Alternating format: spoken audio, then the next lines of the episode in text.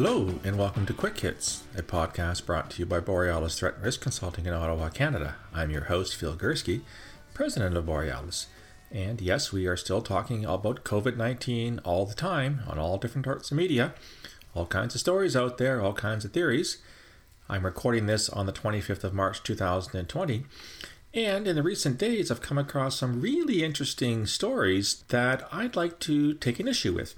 So, I read this morning that a man in New Jersey has been arrested. He was in a store and he was spitting and coughing on people deliberately, claiming he had the COVID 19 coronavirus. And he was subsequently arrested and charged with, and I'm quoting, terroristic offenses. I'm not sure that terroristic is a word in English, but let's go with it. I've also read that the Justice Department of the United States is considering charging anyone who spreads coronavirus deliberately with terrorism as a criminal charge under federal law.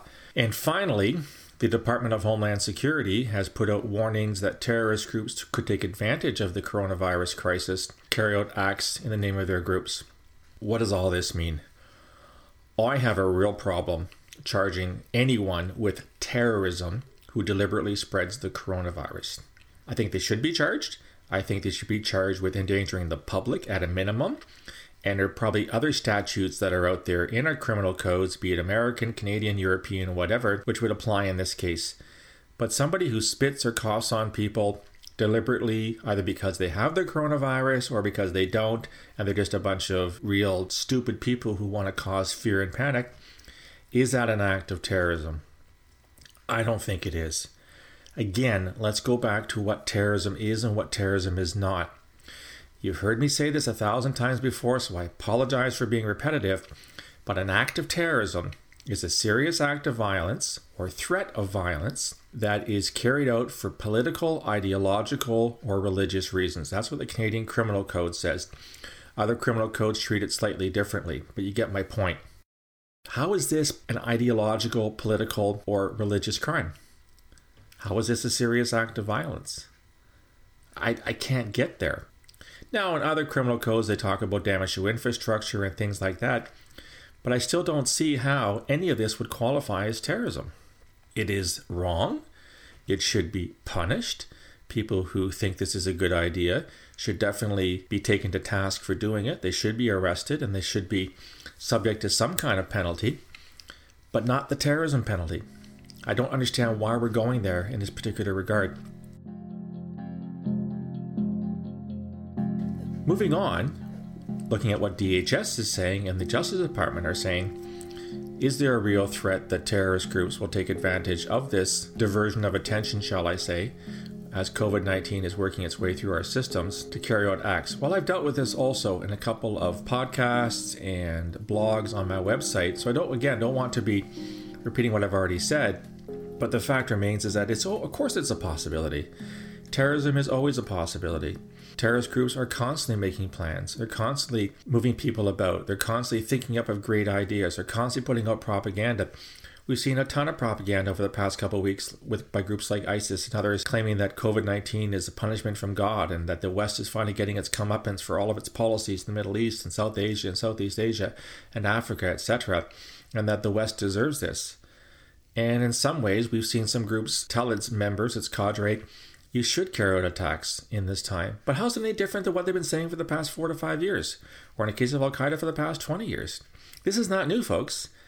These demands and these suggestions have been out there for a very, very long time. Now, as I've said, is it possible that we will see attacks? Yes, it is, although probably unlikely.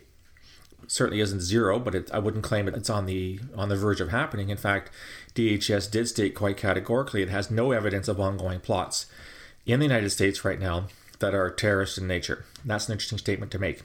If we do see attacks, will they be tied to COVID? Maybe, maybe not. I think that in some ways the threat is what the threat is. It's still relatively low in places like Canada, United States, and most of Western Europe. The number one threat is, yes, from the Islamist extremist part of the spectrum. The Danish intelligence service, the PET, just came out with a statement saying that while they're worried about the rise of the far right in Denmark, Islamist extremism is still number one. So they, they happen to agree with me and they're an intelligence service. So, yes, terrorism will be with us for the time being, but let's not panic and think that we're going to see an upsurge or a spike in acts of terrorism just because we are all dealing with COVID 19. We're all hunkering down. Even our security services are operating on a less than optimal manpower foot- footing. I've talked to my colleagues with CSIS, the Canadian Security Intelligence Service, as well as CSE, Communication Security Establishment, Canada Signals Intelligence Agency, and I know that they're working on a sort of a you know as a business business continuity plan. They they're doing what they can, but most people are being asked to stay home, not to spread the virus, which is the right thing. This is what scientists are telling us: don't congregate, don't get together in, in large groups of people, stay home, self isolate until this thing is over. So it certainly is possible that nefarious actors will take advantage of this situation and do something, but there's no guarantee that they will.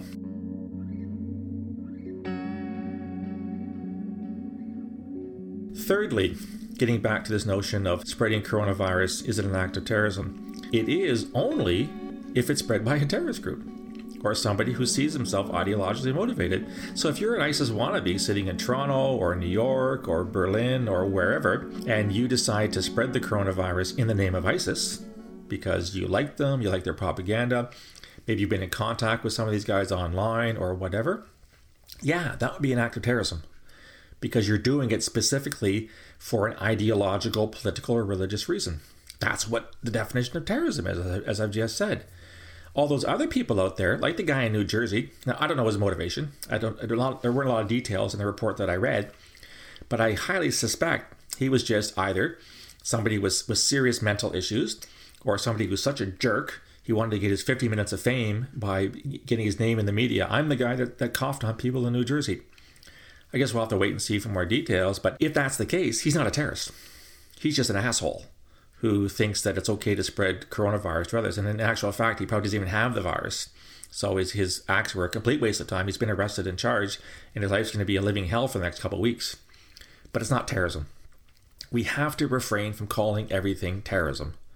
We have to refrain from using the terrorism part of our criminal codes and our law statutes to govern this particular crisis people are already afraid. People are already anxious about what's happening. People are already um, worrying about when's this going to end? When can I leave my home? When I can when can I go back to work? When can my kids go back to school? There's a lot of angst out there. There's a lot of anxiety. Let's not make it worse by equating the spread of the coronavirus with terrorism. This is not helpful, folks. This is incorrect. This is something that we really have to stop doing. Calling these things terrorism definitely makes it worse. Anyhow, that's my view on this situation. I'm curious what you have to think about it. You can certainly reach me on email at borealisrescue at gmail.com. You can reach me on Twitter at borealissaves, or follow me on LinkedIn or on Facebook. You can also subscribe to all the content I produce at Borealis. Go to my website, www.borealisthreatandrisk.com. Go to the subscribe button, fill in your information, and you'll get all the content free of charge to your inbox on a daily basis. I always like to say that, you know, if you're looking for things to read during COVID 19 and you've exhausted all your fiction and you're sick and tired of reading about COVID 19 online, check out my books that I've published since 2015. It's all there on my website. I'll talk to you again soon. Until then, stay safe.